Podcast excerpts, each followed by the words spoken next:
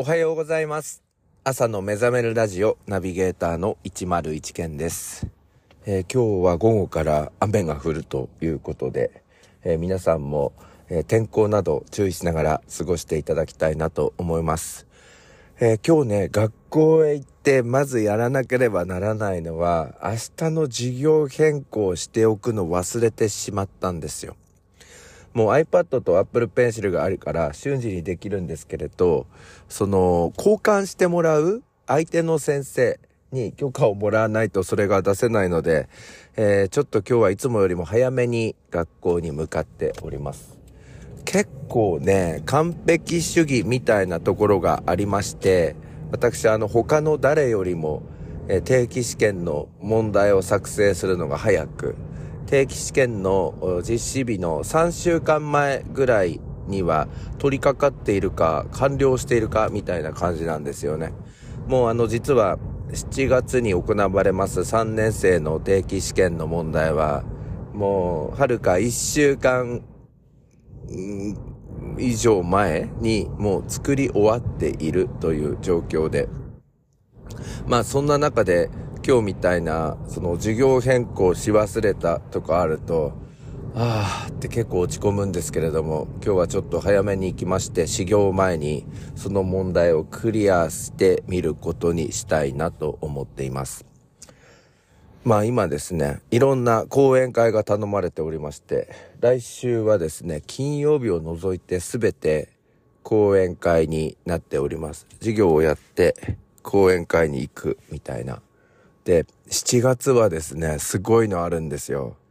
え3個掛け持ちで分刻みで移動していくっていうやつとかもあって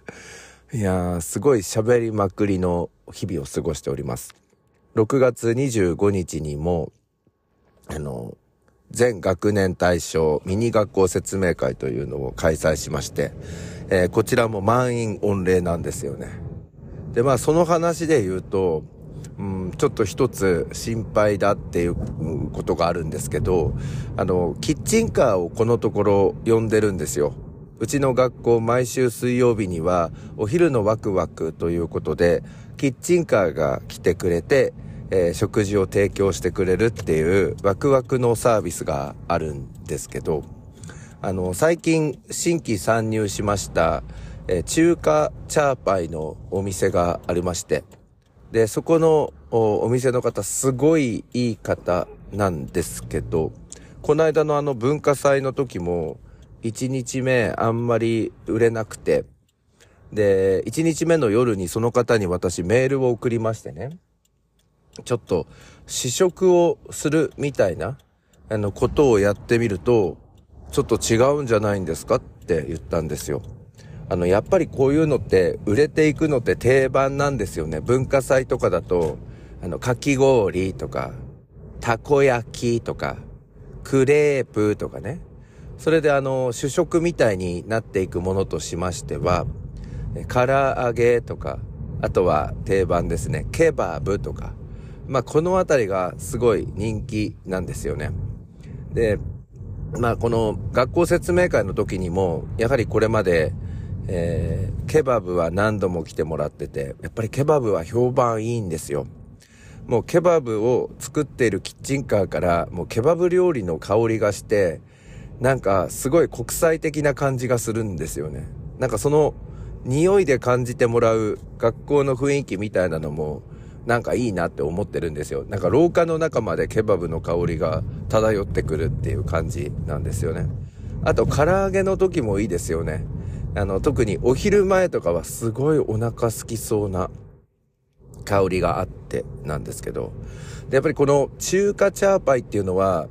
あんまり知られてないみたいなところがあって。で、そこのキッチンカーのオーナーの方に聞くと、1993年に中国から初めて日本に中華チャーパイを持ち込んだのがこの会社だということで、本店が松戸にあるみたいなんですけど、で、まあ、キッチンカーでも、あの、最近うちの学校でやってもらってるんですけど、その、まあ、全然知らない方からすると、何これみたいな。なんか、中国の方のお菓子なの？何なの？みたいなのとか。あとはね、ちょっとその香りが、なんかまあ個人の好みなのかもしれませんけど、なんかニラの香りがちょっと強いんですよね。個人的にですよ。だからその、なんかケバブとか唐揚げの香りがこう、あの、漂ってくるっていう感じと違って、なんか結構強めのニラの香りが、あの、するんで、なんかそれがなんかこう学校のイメージと合っていくのかっていう心配もあったり、で、その中華チャーパイを、あの、そのまま食べても美味しいんですけど、あの、からしをつけるともっと美味しいっていうことで、まあ、せっかく張り切ってやってくださってる方なので、まあ、趣旨は、その、中華チャーパイの紹介の説明会ではないんですけど、せっかく来てもらってるんだから、その、あの、料理の美味しさとかも知ってもらって、で、あの、いっぱい食べてもらってっていうのをちょっと考えていまして、なんかここのところその、日曜日に向けて、その中華チャーパイどうやって魅力的に伝えるかっていうところにちょっとフォーカスしてしまっているので、あ、あの本線に戻さないとなんても思ってるんですけれども、ぜひもし皆さんも機会がありましたら中華チャーパイ、あの試していただきたいなと思います。え個人的にはニラが入っていない肉の中華チャーパイが好きだったりします。はい。それでは始めていきましょう。朝の目覚めるラジオ。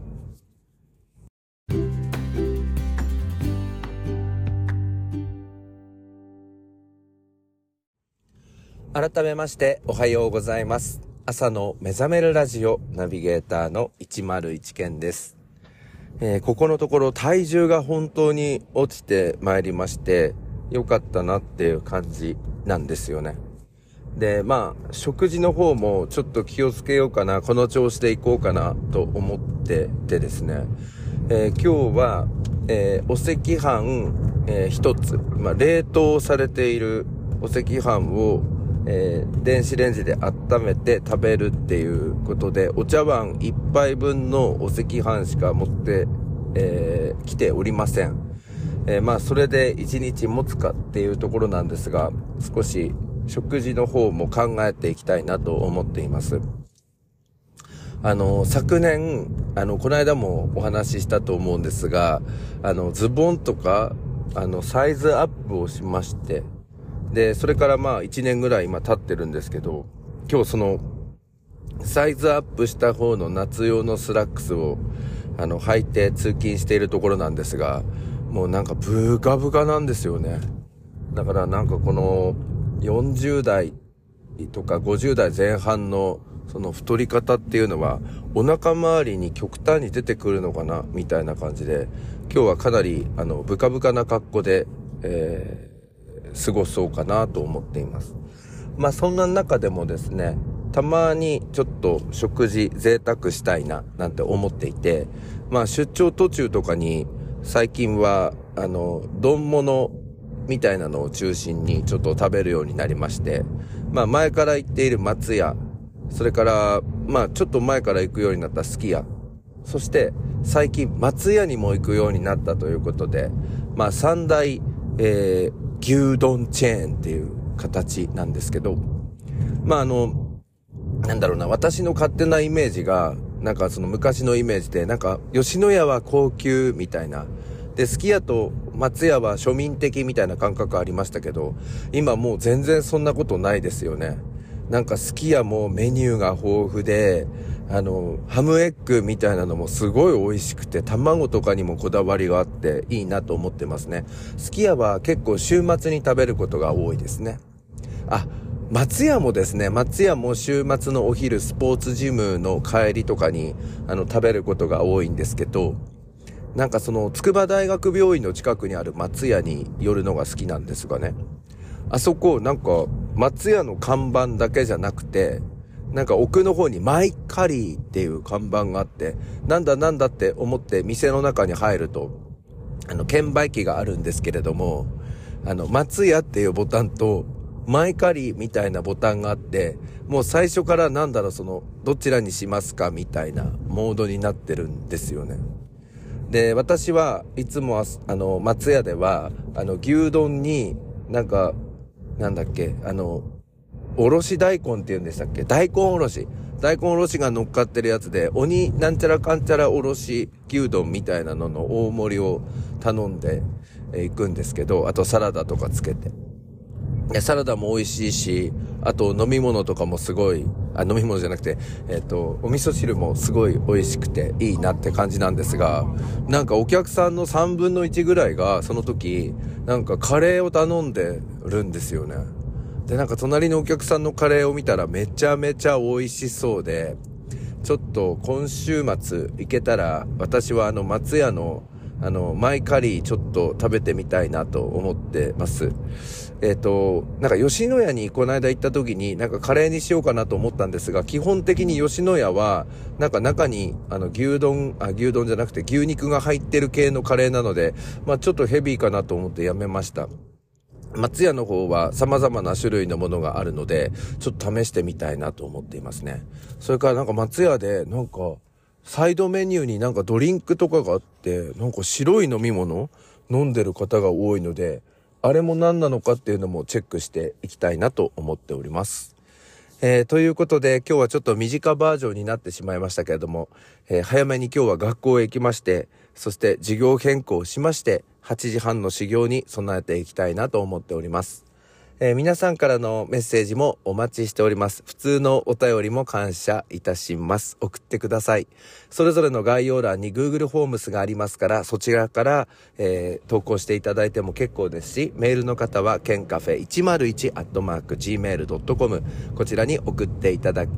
ても届きますので、よろしくお願いいたします。えー、それから Spotify でお聞きの皆さん、ぜひ番組フォローしてください。それから Spotify、えー、Apple Podcast、Google Podcast でお聞きの皆さんは高評価お願いしたいと思います。それでは今日も一日お元気で、いってらっしゃい。